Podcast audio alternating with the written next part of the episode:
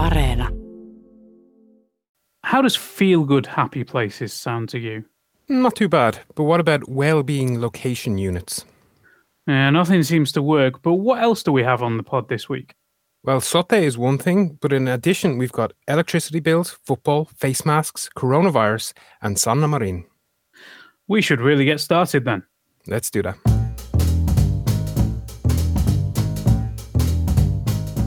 You're listening to All Points North, where we take a look at the stories behind the headlines.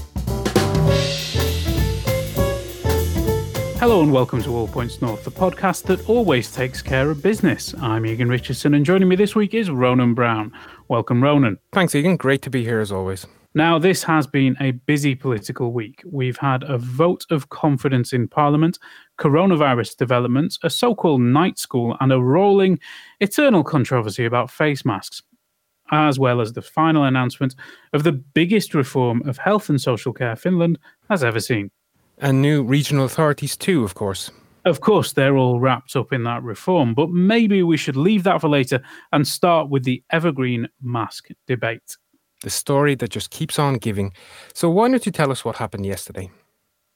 That's a good idea. Well, yesterday, Krista Kiuru, the Family and Social Services Minister from the SDP, faced a vote of confidence in Parliament. Now, it's quite rare for an individual minister to have a vote of confidence like that, but Kiuru is not any normal minister. Ostensibly, this confidence vote was about face masks and her handling of the coronavirus epidemic. But there's also a subtext. So, officially, it's about the government's mask guidance, which we know has changed substantially since the spring. You can absolutely say that again. Yeah. Um, so uh, originally, Finland's authorities did not recommend face masks for use in many situations at all. Firstly, because there was a shortage of the surgical masks, and then also, more dubiously perhaps, there was a message that fabric masks might not work and may even be counterproductive. But it seems that this policy was driven by the Ministry of Health, and people within THL, the National Health Agency, now say that they dissented. That's come out in the wash this week when Markku Tervahauta said that he had wanted to tell people how to make and wear fabric masks back in the spring. But he wasn't allowed because the Ministry of Health said no. Then later on our studio, Sanna Marin said that the government had always based its decisions on THL guidance and that they had never proposed recommending people wear face masks, even if the Director General of the agency had a dissenting opinion, as she put it. It's been quite the saga on masks, hasn't it? Wasn't there something else about the Occupational Safety Institute? Yes, they published recommendations on mask wearing in April, then removed them from their website. The director said this week that he'd not been pressured by the ministry, but had changed the advice to remain in line with THL and the government. Sounds like a mess. But did Kiuru win the confidence vote? Yes, she did. As expected, MPs voted that they do have confidence in her, and she remains in post, which is fortunate for her as she had just announced a huge reform of health and social care, and now she'll be asked to see it through the legislative process. So this is SOTE, right? Yes, SOTE is health and social care reform, and it's been in the works for nearly two decades in Finland. The problem it tries to solve is basically the rising cost of health and social care as the population gets older and older. Now, at the moment, municipalities are supposed to arrange these services, and that's not the most efficient way to spend the money. The idea is that bigger units allow for economies of scale, and hopefully, then there'll be enough cash to pay for all the services that we'll all need as we go older if we just rationalize a little bit. Okay, all of which sounds quite sensible. So, why has this taken 20 years? Politics. Basically, it's huge, wrenching political battles over how to fix it and who would be in charge. Now, there are basically two main considerations here. Firstly, how big the units are. And that, that speaks to the rural urban divide. The Centre Party usually wants as much power as possible in the regions, and it has therefore been arguing for more rather than fewer regional authorities, as the Centre Party tends to dominate those smaller political entities thanks to their rural power base. But the smaller the units, the less money is saved. So that's also something to think about. Secondly, the second issue that divides people is private provision. Now, private companies want a bigger piece of Finland's healthcare sector and see this as their chance to grab it. Usually, the National Coalition Party wants to push more competition, or as they prefer to call it, freedom of choice. Uh, yes, I do remember freedom of choice. It was a phrase we heard a lot from the previous government, but but not so much anymore. Yeah, exactly. The current centre left government talks about private sector providers, not freedom of choice. And this is basically where the animosity to Kiuru stems from. If I can circle back to that for a second, because the last government tried to push through a SOTE proposal which contained a lot more freedom of choice, private provision, pick your poison. Um, she she chaired the health committee in the last parliament that looked at that uh, proposal, and she was accused of slowing down hearings into that proposal to the extent that eventually it ran out of time and was rejected. Okay, I think I'm starting to understand why this took two decades. But tell me, what's this latest proposal about? Well, we have 21 new regional units called welfare regions, plus the city of Helsinki. Uh, now, welfare regions is a silly name, uh, and it can be translated as something even more ridiculous like feel good zone or well being locality. Uh, but for some reason, there was a desire to avoid the word province. Now, these will arrange social care and they won't use so much private provision. There is a limit on that, which the Left Alliance and the, the SDP were fairly pleased about. Um, that there'll be some private provision, but the, the, the public sector bodies will be in charge. And there may well be elections to those authorities, possibly in 2022. More elections. Yeah, that is the reaction from most people, but not us. Uh, not us at all. Enthusiasm may be low elsewhere, but at Yle News, we love covering elections and politics. we do indeed. So, is that it all done and dusted? No, not at all. It's going to be submitted to Parliament in December and will then proceed through committee stages. And it may be another long, hard slog. So the saga continues.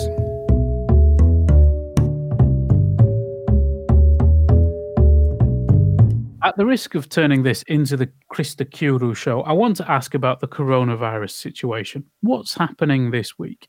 Well, it's not looking great, Egan. On Thursday, THL reported that the number of people in hospital with COVID had doubled in the last week. And there have also been several deaths this week. Uh, as you mentioned, Kiuru won the confidence vote in Parliament, but she's not the only player. The opposition have, as we mentioned, also started to criticise government performance on coronavirus after a period of relative calm. And this week, the government responded by inviting opposition leaders to a so called night school session on Wednesday evening, where they were given information about planned measures to contain the virus. So keep your friends close and your enemies closer? Yeah, absolutely. Something like that. The substance of the plan is not altogether clear, though, but we do know that case numbers are rising, and the government wants regional authorities to use more of the powers they already have to try and slow the spread of the virus. We saw a bit of that in Helsinki this week, didn't we? We did, that's right. The Helsinki region said that people should wear face masks at work indoors, and in many other situations, including when picking up children from daycare centres. Uh, and then in Vaasa, which is another coronavirus hotspot, they're asking people from outside the region not to travel there. So things could, things are stepping up quite a bit. We'll see if that's enough, or if we'll be facing more national rules soon. Yep. And in other coronavirus news, Finland has not found grounds to ban flights from Skopje in North Macedonia. The flights will continue even though many passengers have tested positive for COVID 19. I, I, suppose those positive tests are actually a good thing, really. If those people are going to come to Finland anyway, it's good that they're all on that plane and get tested and then they're identified and told to isolate, really. Yeah, absolutely. Very good point. And this just in from government negotiations. Uh, ministers have said this afternoon, after we recorded, that they will extend the recommendation on remote working for the whole country until the end of the year.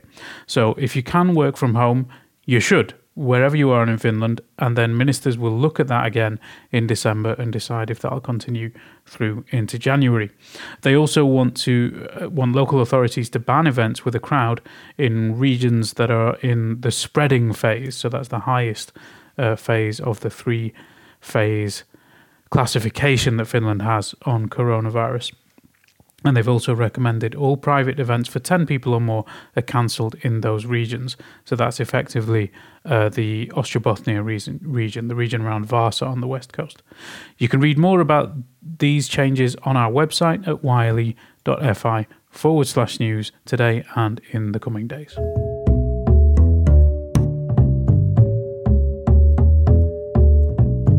We had a big non coronavirus story this week too, when an Yle investigation found that hikes in electricity bills have far exceeded the amounts necessary to protect power lines from storm damage. That was the regulator's justification for the hefty rises in transmission costs that started in 2016. Yeah, that was a huge political issue from the early part of the last decade, when storms left hundreds of thousands of people without power for days. So Parliament passed a law demanding power firms protect their cables better, basically requiring them to be buried underground. And all that had to be paid for, of course. So the Energy Authority adjusted its pricing limits for these companies. They're monopolies, so there is a limit to what they can charge. And that limit was raised on the assumption that the money would go towards improving the infrastructure. Indeed, it was, but it turns out that most electricity firms used only a fraction of that money for that work, and the rest went into profit margins. So, after Yle's investigation, Mika Lintilä, the Minister for Economic Affairs, said that the government is in the process of bringing in new legislation to stop power firms overcharging. So, all's well that ends well? We'll see. Now, Ronan, have you seen the latest edition of Trendy magazine? I can't say I have, Egan, but I think I've seen the story you're talking about online. Yes. The issue, such as it is, is a photo shoot the Prime Minister did for the story. The main pic uh, Trendy used for their Instagram and promo of the story was was one where the Premier is wearing a jacket with not much underneath. Now, it was a stylish picture, but some of her political opponents felt it was too revealing for a for a prime minister. So, what was their point exactly? It's difficult to say. I, I, think a certain type of political commentator is triggered in a very specific way by this particular prime minister. But she did receive overwhelming support on this issue, at least, with the I'm with Sanna hashtag trending and people posting pictures of themselves in the same pose. Now, did you snap one of those, Ronan? Uh, no, I didn't. I'm not sure the world is ready for that. But there were certainly plenty of them about. Uh, quite a few people also referenced times in history when Finland's male leaders have posed for, let's say, interesting photos. Um, some examples were former President Gustav Mannerheim sitting naked on a horse, and then, of course, five time President Urho Kekkonen posing in an outfit and style which. Uh, in modern terms, at least, might be best described as hipster. And remember, you can read more about this and all the other big stories of the week at yle.fi slash news. Remember, you can join the conversation too. Let us know what you think via Facebook, Twitter, and Instagram. You can also leave a voice message on WhatsApp, where our number is plus 358 44 421 0909. There have been a lot of other things going on this week too, haven't there? Oh, yes. Uh, we reported on Wednesday that prosecutors will look into police actions at an Extinction Rebellion demonstration in Helsinki at the beginning of October. Now, that's a story that we covered extensively during last week's podcast. Police used pre- pepper spray on demonstrators blocking a city street and the prosecutor's office will now look into the grounds for that use as well as the legality of the police's actions overall. The Parliamentary Ombudsman, meanwhile, is not going to investigate the case just yet. They'll wait until other investigations have com- been completed. Okay, that story certainly isn't going away anytime soon. Uh, meanwhile, police were also in the news this week after a nationwide crackdown on cyclists. More than 2,000 people received warnings for things like defective lights, cycling on the pavement, and for running red lights over a one week period, and over 100 people received fines.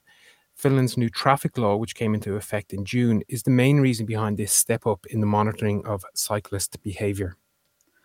Finland is also looking into the possibility of reintroducing the cash for clunkers scheme, which encouraged motorists to trade in their old carbon spewing bangers for more environmentally friendly newer vehicles. Except this time, the program may even allow people to trade in their car for an electric bike or in order to use public transport. And in coronavirus news, it seems that Finns living abroad are returning to Finland in their droves, possibly because of the coronavirus pandemic. In fact, up to 40% of new residents in Helsinki this year are return migrant Finns. And this is not just confined to the capital, as some areas are reporting double or even triple the number of new residents this summer compared to the same period last year. And staying with the pandemic, there is uncertainty over the future of Helsinki Airport's coronavirus sniffer dogs, who have garnered a lot of international media attention. Funding for the project is set to run out at the end of this year, and potential backers are hesitant until the results of the pilot are known. And in more upbeat news, uh, in the southeast of Finland was jointly awarded the title of Europe's greenest city this week. The city shared the 2021 European Green Leaf Award with the town of Gabrovo in northern Bulgaria. Very good. So uh, I'll see you at the market square to celebrate, right? well, maybe not quite this time. But for our listeners who may not be aware of the reference, I should explain that uh, the market square, or torile in Finnish, refers to the Finnish tradition of celebrating success, usually a sporting success such as uh, the Ice Hockey World Championship wins, by congregating at the nearest market square or tori. And in fact, the last time I was at a tori was to cover the celebrations when Finland's men's football team qualified for the European Championships last November. And the team have continued to build on that with a victory over Bulgaria on Sunday and another win over your boys in Green Island in Helsinki last night. What did you think of that game, Ronan? Yeah, I'm obviously very disappointed from an Irish point of view, but I was very impressed with how Finland played and, in general, how the team are progressing uh, under their manager, um, Markku Kanerva. Uh, what did you make of it? I thought they've, they've been really good uh, in the last few years. And I mean, I've been watching Finland for 15 years now since I moved here. And um, it, has been a huge progression uh, since the big players retired. Like, I mean, I, I saw Jari Litmanen and Sami Hyypiä in the Finland team. Uh, and then there was a bit of a, a trough. And now they don't they don't have those big stars anymore. Um, but because they're they're more confident and more together. Um, there's there's kind of a calmness there. It's much easier to watch them because they they have a confidence that they're going to come through, and even if they lose, it's not the end of the world. And I think that's probably down to the, the midfield. Tim Sparv, in particular, the captain, is a very calming influence. I think mentally on the on the players, and uh, Glenn Kamara has really come into his own. Uh, the Rangers midfielder is just he just keeps the game ticking over, and he's been excellent. Really personifies this team. Yeah, absolutely. And there has been a very noticeable shift in the team's mentality. Instead of going out thinking that they'll try and draw against kind of the bigger nations of football, they really think, seem to think that they can win these games. Yeah, exactly. Uh, they might not. They're not going to go all out gung ho attacking every team in in the world, but they they know that they're going to get a chance and they're going to try and take it. They have a plan to try and win. Whereas sometimes with Finland teams and and Finnish teams, in the past when they play big big club sides and big um, international teams, uh, there's almost been kind of an expectation that a defeat defeat would be acceptable and we can't expect to challenge those teams. Now you don't really get that feeling with this team. You know that they're going to give it everything. They're going to have a plan and they'll try to execute it. Yeah, and certainly the Irish media have been very impressed with the Finnish team. Uh, we've never lost to Finland in the past, but we've now lost to them twice in the space of four weeks. Well, that's quite something. And I think that's all we have time for today. Now, this weekend, I'm planning to pick some mushrooms and cook them. How about you, Ronan? Yeah, I'm hoping to take myself off somewhere remote and isolated so I can avoid all mentions of football. Uh, but hang on, do we not have any WhatsApp messages this week? No, WhatsApp's been really quiet. I don't know what's happened. So if you do want to get in touch, please let us know. Send us messages and voice notes and give us your opinion on the news. The number is plus three five eight double four four two one zero nine zero nine. That's right. Please send us a message. WhatsApp. That number again, plus three five eight uh, four four four two one zero nine zero nine, and tell us what you think. Before we end the show, I'd like to thank everyone involved, including our dear audience, my co presenter, Ronan Brown. Thank you, Egan. And our producer, Priya Ramachandran D'Souza. Our audio engineer this week was Thomas Valkonen. And re- please do remember to follow us on our website for more news at yle.fi slash news. And do check out our social media accounts on Facebook and Twitter. Also, don't forget, you can sign up for the All Points North newsletter and do, of course, have a great weekend. Bye. Bye. You've been listening to All Points North, a podcast produced by Yle News, a unit of the Finnish Broadcasting Company. For daily news from Finland in English, head to yle.fi slash news and follow us online at Facebook, Twitter, and Instagram. You've been listening to Yle News.